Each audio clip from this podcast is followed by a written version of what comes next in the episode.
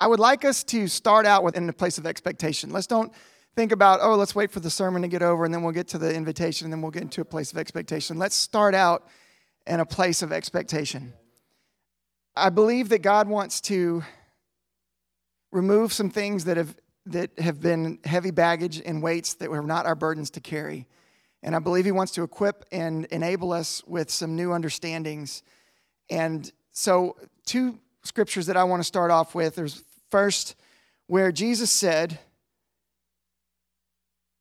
Come to me, Matthew 11, 28, all who are weary and heavy laden, and I will give you rest. Take my yoke upon you and learn from me, for I am gentle and humble in heart, and for my yoke is easy and my burden is light.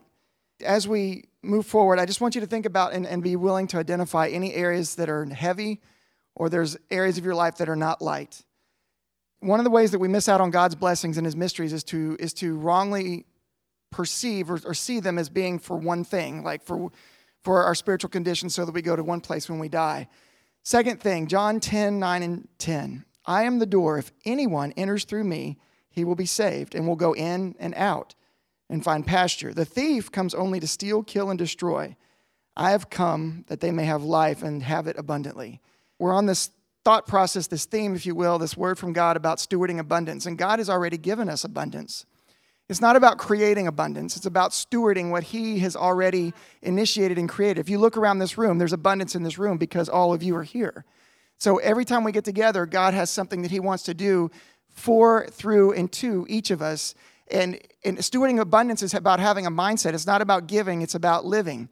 And a picture of what abundance is there's a really good picture of when the disciples, when the Lord fed the multitudes on the side of the, of the, on the mountain.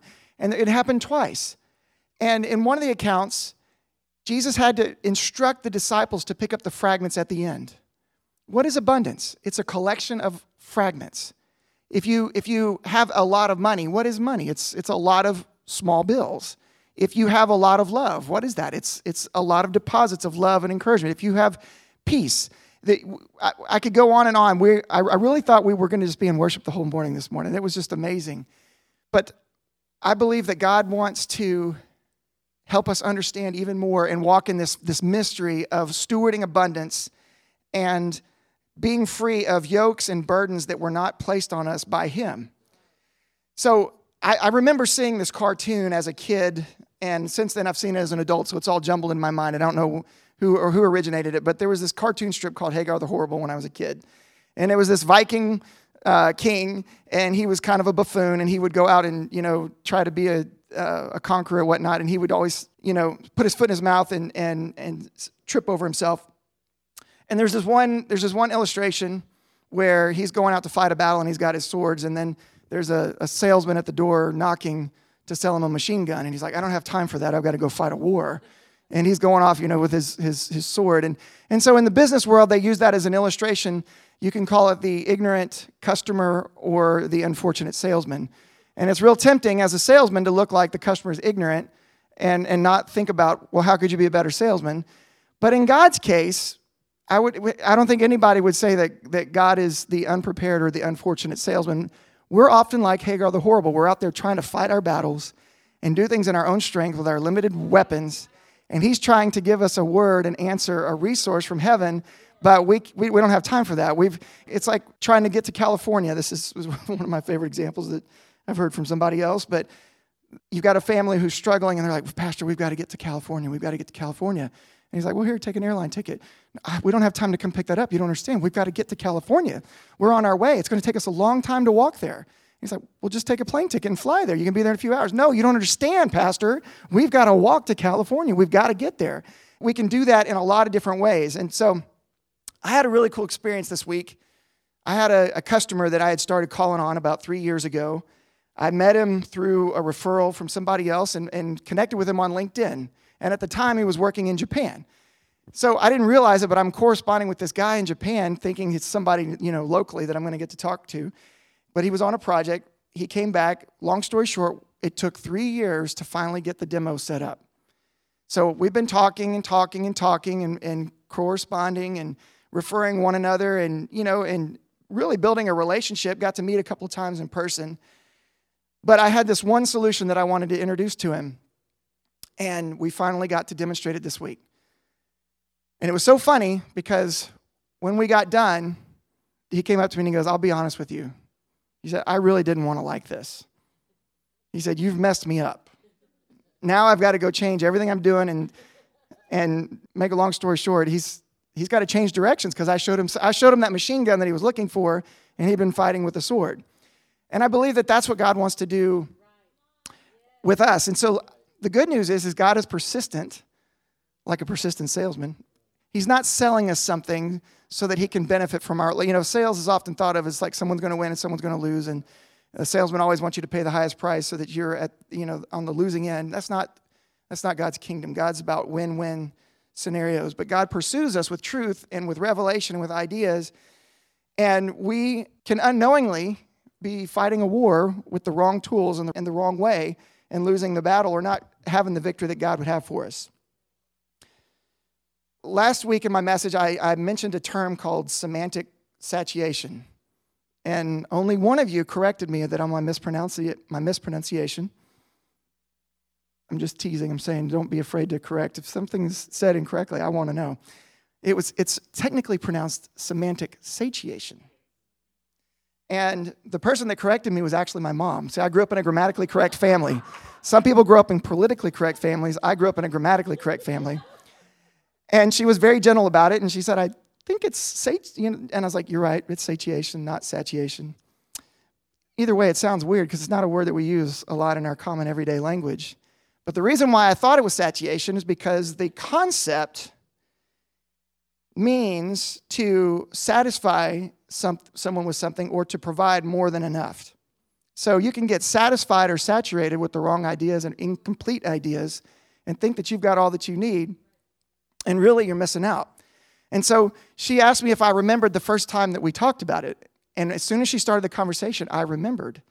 And it was over the word much.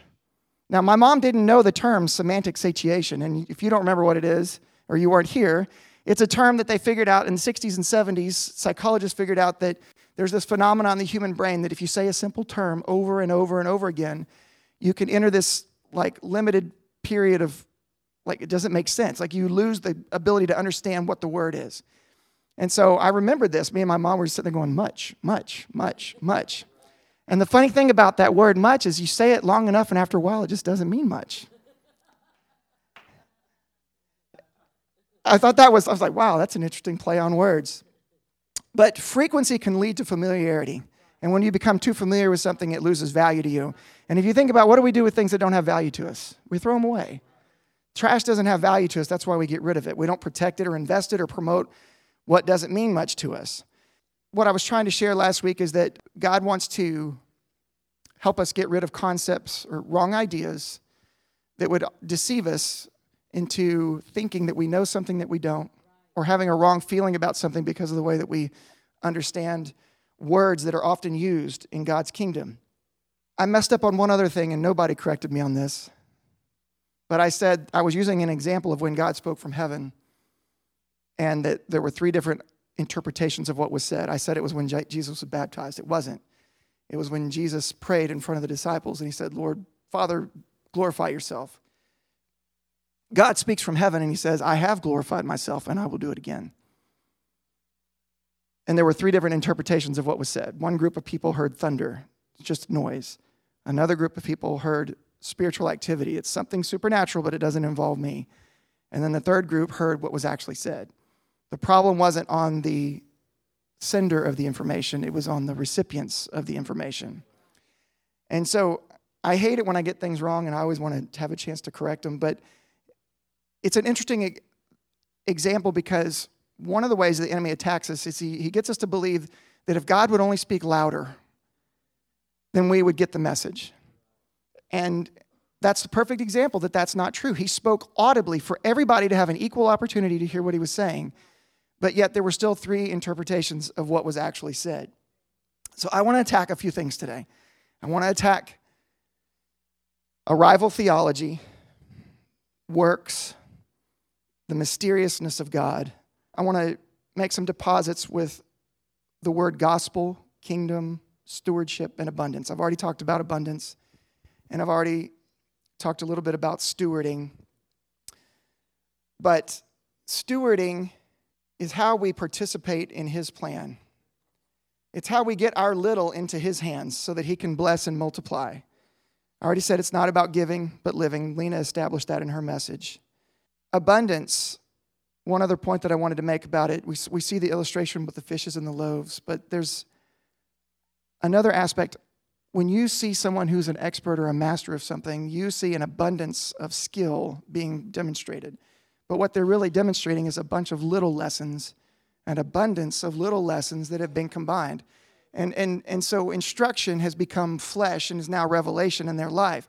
So, what's encouraging and exciting about that is to know that each of us has a calling and an opportunity and a purpose to walk in your own unique abundance. We're all called to steward abundance. There's specific abundance and then there's general abundance. None of us needs to feel less than or intimidated by anybody else. No one needs to feel compared or contrasted with anybody else. The way that Lena MCs the meeting, you don't need to feel like you need to learn how to do that. But what you should learn and take away from that is the willingness and the ability God has for you to be in tune with His Spirit at all times and to be willing to step up and say, What do you feel like He's saying in any given moment? None of us has to mimic each other, but we can imitate. I think I'm using those words properly. If not, correct me later. But Arrival theology says that our biggest problem is where we're going. The kingdom is about where you are and who you are and what you're doing. Arrival theology is insidious. It affects every area of our thinking and our faith. It creeps into our hearts. It's like mold growing behind the walls of a beautiful home. It changes the focus from a daily estimation, that's an, an assessment of what's going on, a continuous reevaluation, to a post mortem destination. In other words, somewhere you go, uh, go after you die. It subtly tells you that you're waiting on something to change that is outside of your control, and therefore you're a victim until it changes. It deceives you into waiting and delaying for something that's already been willed to you and delivered to you.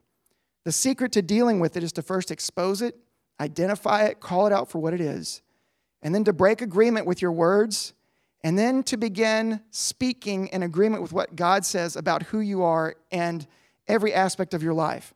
In other words, submit yourself to God, and then the enemy will flee from you. Okay, well, if you interpret that through arrival theology, you do that one time. Everything becomes a one time event. I believe in Jesus, so now I'm good. I'm, I'm forgiven, so now I'm good. I submitted to God, so now the enemy's gonna just flee from me. Get out here, I, I submitted to God. Well, submitting to God, submitting to authority is an ongoing process. The centurion blew Jesus' mind because he demonstrated faith that Jesus hadn't even seen in Israel, and Israel were the ones that should have had the most faith out of anybody on the planet. But the centurion knew that I have authority by submitting to authority. So, arrival theology, one way you can start to get sensitive to it, anything that just always looks like you're waiting on, you're just waiting on God, waiting on God. Think about the, the baptism of the Holy Spirit. Jesus told the disciples to go and wait in Jerusalem. Kenneth Hagin was the first one to point this out he said, if you receive the baptism of the Holy Spirit by being in a certain place, then you've got to go wait in the same place and do exactly the same thing as what the disciples were told to do. Stewardship is not a religious task, and it's not about how self disciplined we can be. It's not to put burdens on you, it's not to, to make you try harder and be better. It's not about personal development. It's important to know the difference because self development is affected by and it involves stewardship. How you steward your life and your time can affect your personal development. But the purpose of stewardship and the functionality and the revelation of it are much, much, much, much bigger than personal development. Stewardship actually affects every aspect of your life. And it's about getting with God on things. With God, all things are possible. There's nothing impossible with God. So, our, the secret is to learn and know how to practice getting and being with God on things. If, if when we say, when somebody asks us a question, you say, I'm with you, man, you're on the same page. You're saying, I'm with you. That's when we get with God on, every, on what does God say about this situation or this topic or this feeling or this perspective, when we're with God, then nothing is impossible. And, and so it's, it's stewardship is not about us performing, it's about us getting in line with what He's doing and then just beginning to flow. So, last week I was talking about that God wants to help us not be intimidated by momentum or the lack of it in our lives. And so we can, sometimes we can be intimidated by negative momentum. We've been doing the wrong thing and we've got wrong, bad results in our lives. And, and sometimes we, can, we might have areas of our lives where there's no momentum, it just seems dead, and that can feel overwhelming. And then we can also be ignorant about how momentum gets established and, and is created. And so God wants to break off all those heavy burdens. The cool thing about God's kingdom is that momentum can be established very, very quickly. This week, I got to experience a little bit of that from my own message. And I was in a meeting with a, a, a, couple of business associates, and the meeting we were like we had about 10 minutes left on our time, and we were coming to an end. And it was a really good meeting. It was a, it was a, an exciting kind of unscheduled meeting. And at the end, I, I just felt this. I had this little thought: offer to pray for him. I was like, that's this is a business, you know, like, and and I had this feeling like you go through all those thoughts. Oh, you're you're being spiritual, or you're trying to spiritualize everything, you know. And then I had this thought: this is what you're preaching about. I was like, okay, God. And so they kind of got done talking, and I just said, "Can I say a prayer?" You know, like if you say it that way, like nobody has, you know, like it's like it's like, oh yeah, you can say a prayer. And I said, okay. Once I got permission, I stood up. I said, I'm going to lay hands on you. And and I. and I and I and I walked around the desk and I and I laid hands on on one of the guys and and I felt the power of God so strong. I mean, like just fire and anointing and heat and I didn't look at any of their either of their faces and and after I got done I was like, man, that was that was awesome. But then I was like, I could have prayed even more boldly. Like I was like I was like, okay, next time God, I'll go for it even more. But when I got done praying, one of the guys had tears in his eyes. And I was just like, oh my gosh. And, you know, I really hesitated to share that because it's not about it's not about acting or performing or being good. It's just I experienced the word of God become flesh in me and create momentum within just a few days' time. Like I literally was sitting there and the Lord's like, that's what you're preaching about. That's stewarding. I've got so much I said I'm messed up this morning because I've got I've got when Angie gave her word and she read that scripture, I was actually looking up that same scripture at that time. And so I'm just going to share a, a, several of the things that God's put on my heart, and I'm going to ask Him to weave it together. It's, it's not our job to create things, it's our job to collect. So, like the disciples, it, it wasn't their job to multiply the fish, He did that. But it was their job to convey it and, and to deliver it. And then it was their job to pick it up at the end. What, it, they, what they had in abundance after they collected what he created. But it wouldn't have been in abundance if they hadn't observed that there was value and they had obeyed his instruction. So, the cool thing about creating momentum and being a steward is that we're always, like I said last week, we're always responding to him. We don't have the burden of being the creator. We don't make the seed, and we don't make the seed produce. But there's something that happens between the seed coming into being and the seed producing is there's a, a caretaking stage of planting that seed and caring for it. But then even after the seed is mature and there's a harvest, it doesn't benefit anybody until we collect it. And so you see this process of God originates, he creates seed, and then he says, Here, steward my seed. We steward the seed, we water it, we protect it, he multiplies what we've responded to Him with, and then we respond to what He's done, and it's just this continual response, give and take, give and take, res- responding to Him and letting Him do what only He can do. Now, one of the big points that I wanted to convey last week is that a lot of times we are satisfied with our knowledge of things, and sometimes we're saturated with a wrong idea, and we're even satisfied with our wrong saturation of what that means. And we can have these wrong ideas and press into God in wrong ways and be carrying around burdens that He never created us to, to bear. My mom got the idea, she, she stumbled on that phenomena of semantic satiation, but she didn't know what the law was called. She didn't know what it was. She just knew that it was something that we kind of, and we just thought it was like some kind of weird trick. You know, this was 30 something years ago. Turns out there's a term for it. Well, same thing in God's kingdom. We can bump into the phenomena of God, the, the realities of his kingdom, but we don't really operate in a place of assurance and maturity and confidence in it. And sometimes God will put a specific anointing on someone's life just to put that characteristic on display. But again, it's not to elevate them and to push us down or to make us feel contrasted or compared against them. It's to show pictures of what's possible so that we can begin to say, Yes, Lord, do that in me too. One wrong term that I am fascinated by is the word repentance.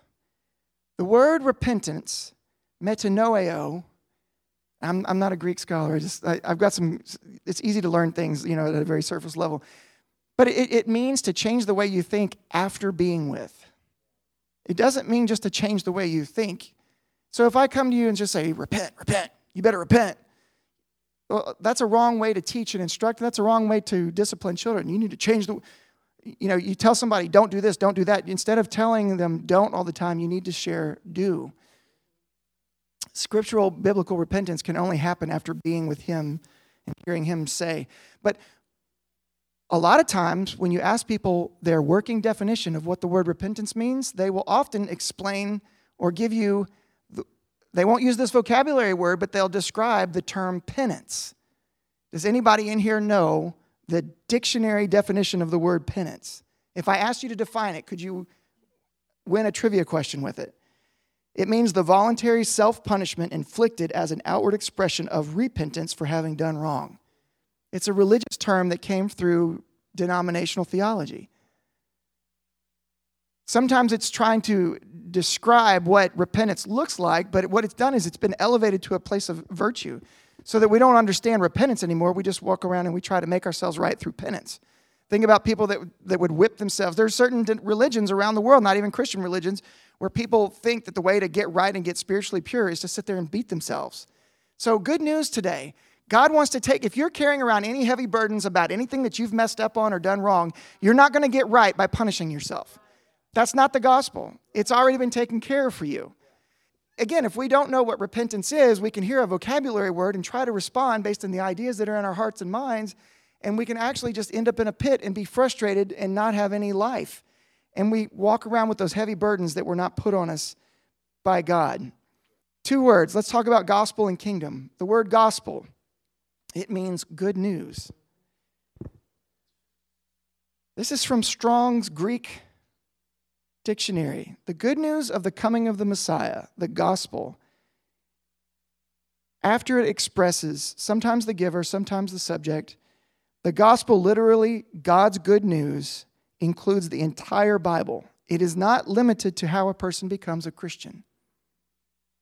Now, what's interesting about the word gospel is where, where do the, you know, we use it as a term, oh, that's gospel. He's, he's preaching the gospel, you know. And, and there's, a, there's a few books in the Bible that we call the Gospels. Everybody should know what the Gospels are, right? Matthew, Mark, Luke, and Hezekiah? No, Luke and John, right? Matthew, Mark, Luke, and John. So the word gospel appears in the New Testament 76 times. How many of those times do you think they appear, that word appears in the Gospels? 12. Four in Matthew and eight in Mark. None in Luke or John. But how do the Gospels be the Gospels without the word gospel in it. Gospel is good news. So when you hear the gospel of the kingdom, first thing you need to think, you need to get rid of this word that means nothing to you. And you need to think the good news of the kingdom, okay?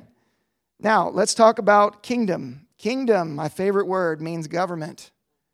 So, right off the bat, you should be able to say the good news of the government. The good news of the government is at hand. The good news of the government is here. Once the good news of the government is preached in all the world, then the end will come. This woman was healed because the government of God, the kingdom of heaven, fell on her. Have you, um, you might, some of older, more mature people in here might know the expression. There's this funny saying that some of the worst, the eight or nine worst words in the English language are I'm from the government and I'm here to help.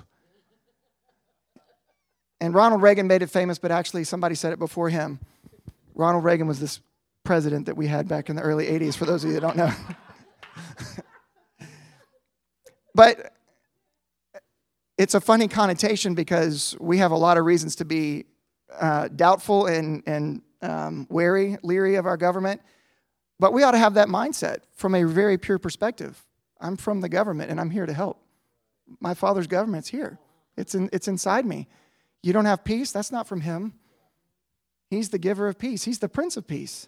You don't have health, you don't have life, you don't have hope. And what is so cool about his form of government is that it works on laws, laws that are realities, not political opinions. And last week I, made the point that laws cannot be broken. They can be violated but not broken. And, and the easiest example that I feel like to explain God's laws is the natural law of gravity. It's God's laws, his supernatural laws, are incredibly natural. They're, they're like supernatural. Like, oh, yeah, it's like totally natural. They're way more natural than our natural laws. But the one thing, the way that they're similar is, is you cannot break God's laws. You can violate them, but just like you can't, I can't break the law of gravity and just start floating on air unless the Lord enables me to do that. I would be superseding it. But in order to break it, it would have to break it and it would no longer be functioning for anybody. It, we can't do that. But regulation laws that were given to mankind after the fall were a shadow that pointed to the one who created all the laws. And the purpose was to show two things you can't comply. You're not good enough to satisfy the natural law. And even if you could, they're not enough to make you right with me. So you've got a problem you can't solve. And I love you so much, I'm the only one who can solve it. You need something that you can't do for yourself. It can only be provided for you, and it can only be received by you. You can't receive it for somebody else, and you can't, nobody else can do it for you except for me. That's the good news. And, and, and true to a, to a true and a good government, his laws are not partial. Somebody, one person doesn't get favoritism because of their parents or how much money they have or the zip code that they live in or the political party that they're involved with. The laws are equally applicable to everybody. So that is good news. The good news of the kingdom is not that, hey, somebody else is going to heaven when they die, but not you. The good news of the kingdom is not, oh, somebody else got healed and, and healing was available for them and not you. The good news of the kingdom is not, oh, God loves somebody else and not you. The good news of the kingdom is it's here now and you can enter into this reality. So, understanding his laws, how his government works, helps you know and understand him. You're not substituting intimacy with God by knowing how He works. You're not cheating on Him. Intimacy, knowing and being known, is both the objective and the secret of God's laws. So when He speaks, it will never violate His words, His word that's already been spoken, and His laws. Now,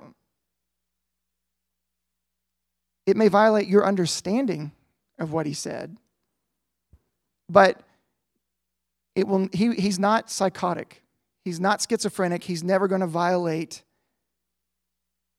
what he's already established. He's, he, he, you can trust him. And understanding how his government works helps you say yes more quickly and easily and helps you experience and remain in a place of intimacy.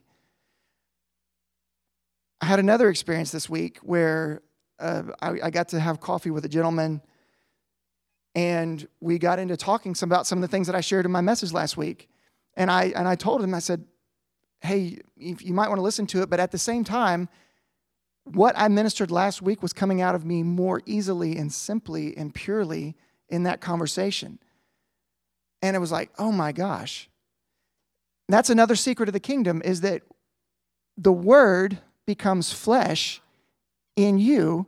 And then what, so what we receive from, from each other, because we're all called to minister to one another, will become something that we give out to the next person more freely and more easily than even when we did. That's what that's another exclamation point that you don't need to be like me or anybody else, and I don't have to be like you. I love that's what I love about our church is that we're we've got so much diversity and, a, and a, an ability to go after God as a team. So understanding his laws is not a substitute. Now, his government is ruled by a king. This is not an elected person. And the goal of a government is to glorify a king. And the way that kingdoms, this particular type of government, expand is through a term we use colonization. And the kingdom operates by his will, which is expressed through his word, which becomes his law. Okay, what does that mean? What does that matter to you?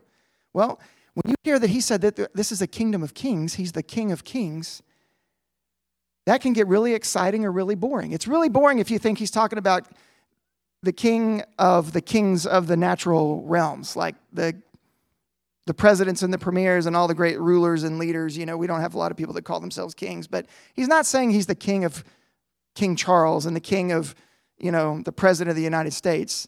Or he's saying his kingdom is not made of, of, of subjects, but of kings. And if kings rule by the words that they speak, are you ruling by the words that you speak? If that's his law and you don't understand it, you're violating it, but you're not breaking it. In other words, if you're not saying the if you're not saying what he's saying or you're not saying anything at all, then you're not ruling in the way that he wants you to rule. A secret of entering into this reality is learning to speak what he speaks not just through scripture memorization, but be, by being in tune and hearing what is on the Lord's heart at all times. And when, when fear and doubt try to crop up and, and to, to try to assert themselves against the knowledge of God, it doesn't even be, there's not even a flinch. You're like, no, the word of God says this, and I'm not putting up with that. And God told me this, and you have to leave in Jesus' name. It's speaking with that amount of authority. You, it feels crazy when you first get into it. If you've never done that before, if you come from a, if, if, you, if that's if you've never been around that, it starts to feel like you're, oh, you're talking to yourself. No, you're talking to the spirit realm. Kings rule by their words. And it's deception to think that you're going to walk in victory if you just remain silent all the time. Jesus was arrested and taken to court. He was in a handful of courtrooms before he ended up before Pilate. And he hardly said a word in any of those courtrooms. But when he stood before Pilate, he had a very governmental conversation. He said, The only reason why you have authority is because it's been given to you, and I could call a legion of angels to deliver myself right now. Well, what makes that court different from the other courts? The other courts were religious courts. Kings don't answer to religious leaders. Kings have conversations with kings. Government people have conversations with government people. If, if the enemy can get you to think that he's about religion and that your goal is to be religious and try to follow rituals to earn some kind of status or whatever with him, he can keep you in a place of defeat. But he wants you to get to where you operate as a king and you speak what the King of Kings is saying in every situation. The parable of the sower, this isn't in my notes, but I feel led to share it. The parable of the sower goes out and sows the seed. And then the seed falls on different types of soil. And on one type of soil, it gets one results, which is nothing. Another type of soil, it gets some results, and you can go read the, the examples. It's all in Mark chapter 4. But then in another parable right after it, it gives the explanation of how that seed grows. The seed goes into the ground, and then there's a shoot, and then there's a stalk. And then the seed is mature once the head, there's seed in the head that's exactly like the seed that was sown. Okay? If the seed is the word, when is the word mature and when can you reap the harvest?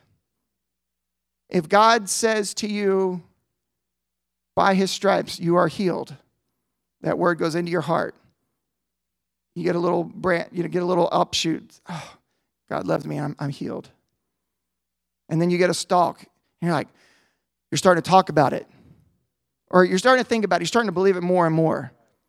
But then when it comes down to persecution or stress time, what's the first thing that comes out of your mouth?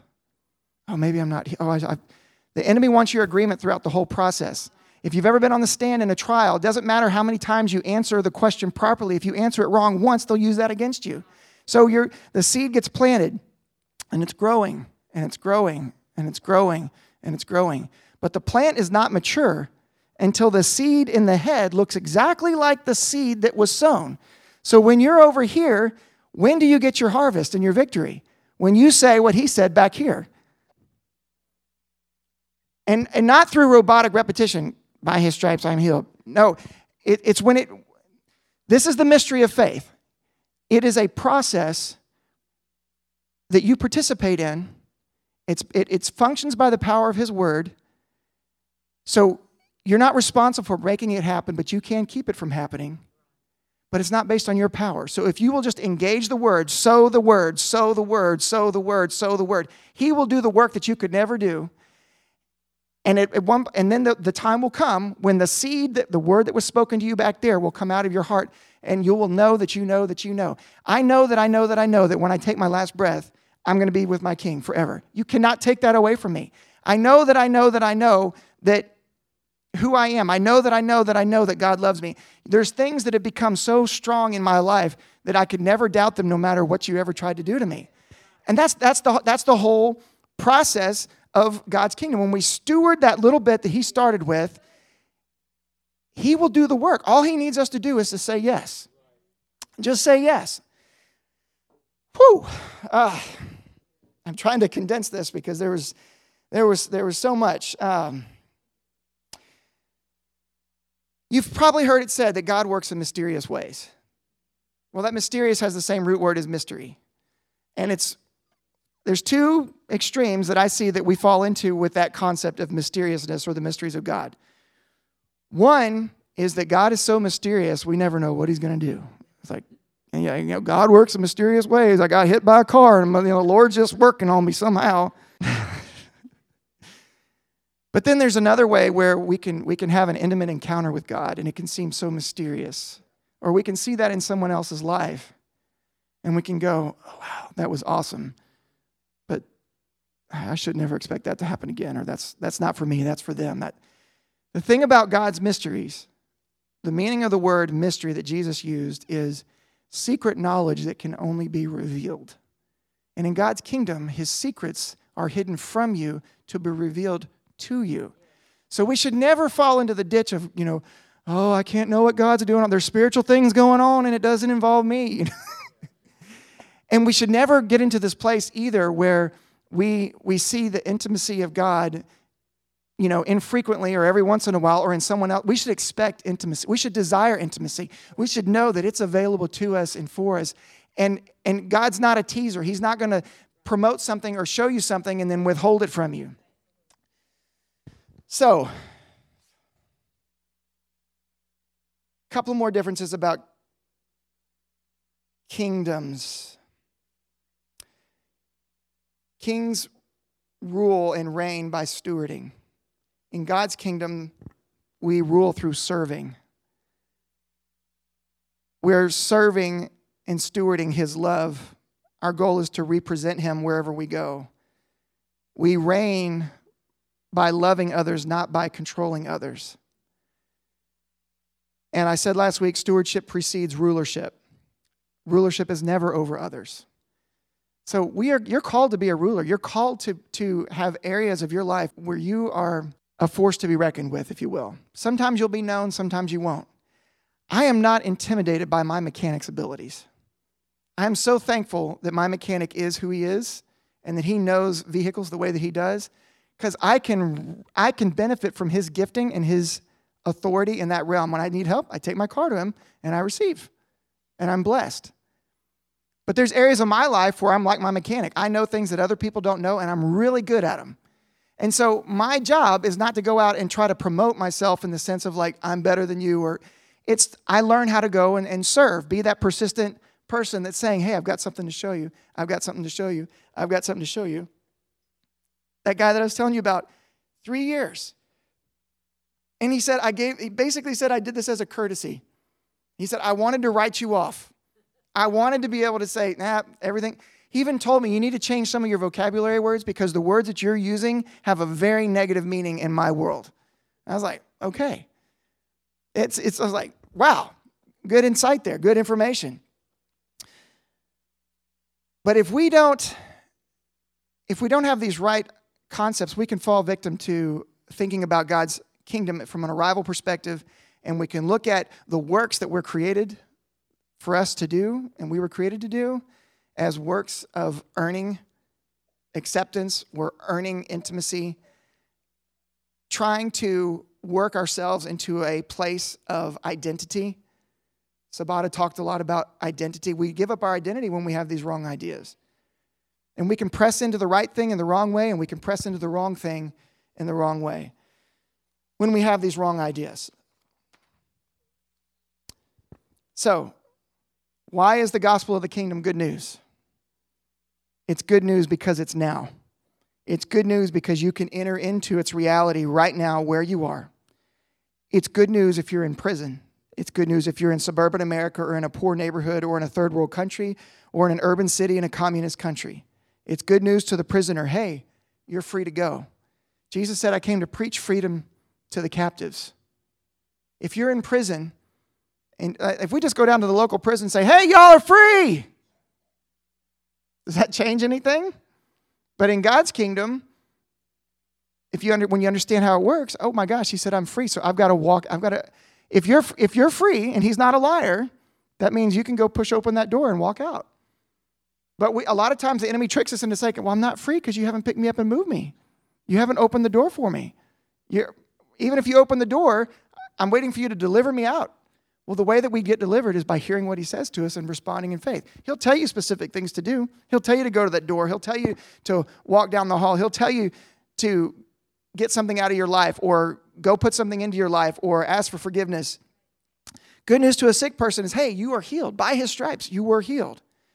Good news to a foreigner is you can enter and become a citizen.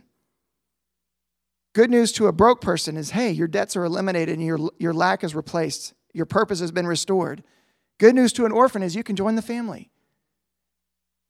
It's good news. So I'm, I'm, I'm going over these words because I want the gospel of the kingdom to become good news. It's exciting. This man that I was talking to who was having some really struggles, bad struggles in his marriage, in the past it would have intimidated me because I was like, ah, I, you know, I want to feel sorry for him. I want to empathize. I want to, I want to have some, you know, supernatural word.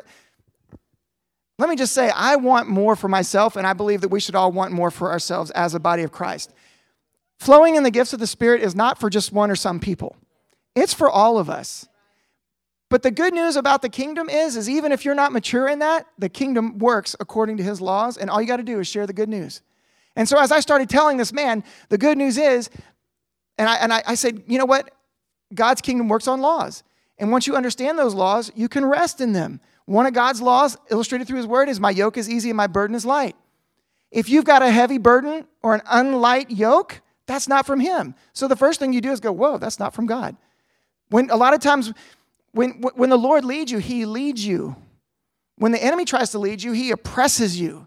That's one of the first steps to know the difference between whether or not you're being led by the Lord or led by the enemy.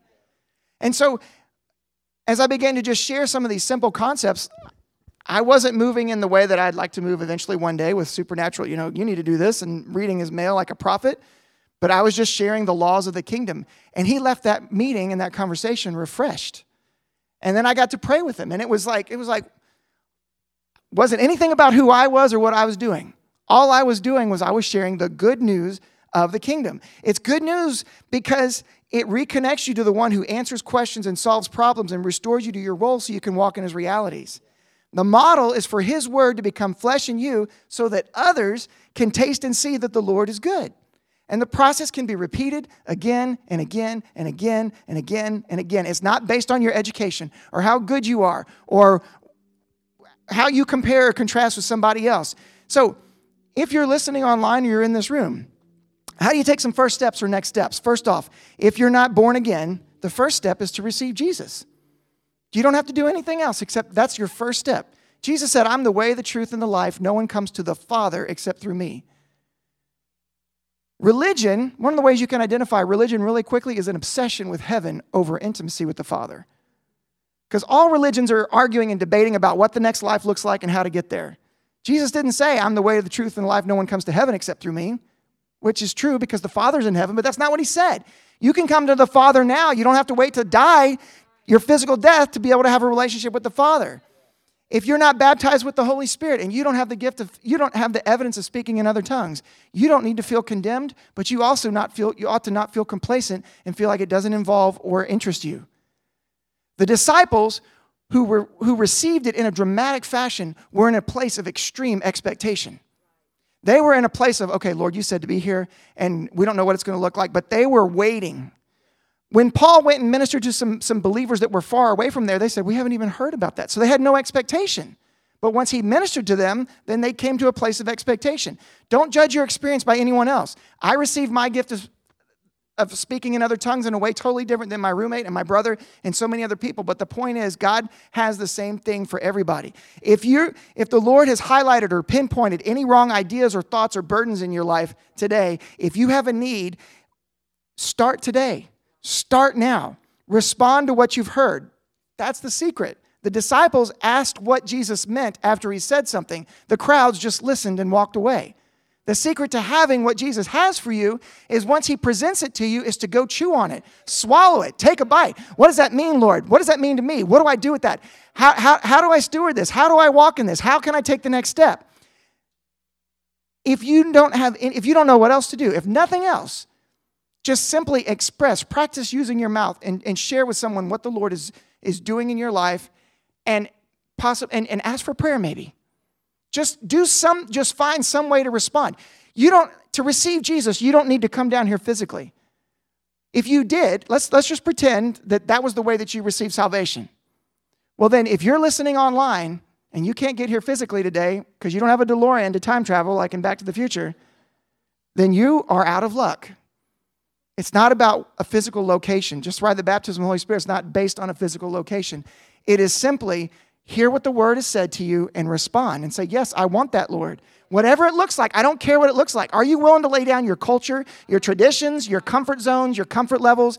Are you willing? Is, is it is it has what he said to you become more valuable than everything else to you that's been a reality up in your life up until that point? Our goal is just to say yes to him every day and to be and to get into a place of where what he says and has said to us becomes such a reality that there's no differentiation between us saying it and him saying it. Would y'all please stand? Last week we had an awesome time of prayer and ministry, and I'm not into tradition or formulas. I'm not into copying or trying to maintain. But what I do want to, to get across and I want to instigate and suggest and get people thinking about is that no matter how mature or how how strong you feel in the Lord or how weak you feel in the Lord, how educated or how ignorant you feel, God has got more and better for you and it and that's not because you're sorry.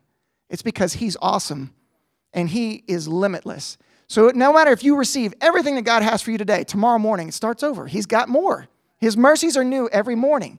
So this is not about us. This is not about us trying to get over what we did this week or what we did 20 years ago or anything like that. It's literally just hearing what he's saying to us and saying yes. So if again, I'm at a place where I don't know where to go, but I want us as a church to be willing to go wherever He wants us to go. Father, we say yes to you by faith. It's not comfortable when we don't know how to, when we feel or think that we don't know what to do. It's not comfortable to feel foolish. It's not comfortable to be like a child. But yet you said that's the secret is to be like a, a child. Father, we say yes to you. We want to say yes to you.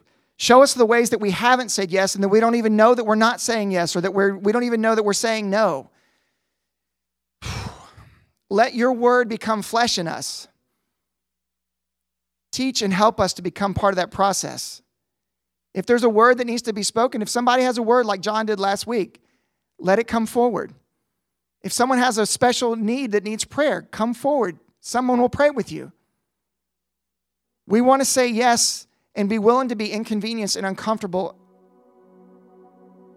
at any given moment, whether we're in a business meeting or a grocery store. We don't want to live by formulas and traditions. We're not, we're not following patterns, God. We're following you. We see that you move in patterns, God, but you're not defined by them. We see your laws, but we also see, Father God, that you supersede and you teach us how to live in all of your reality. We want the reality of healing and health and forgiveness and peace and joy, everything that is in heaven on earth now. We ask you to deliver us from arrival theology that keeps moving the goalpost down the field and creating an objective that can never be satisfied.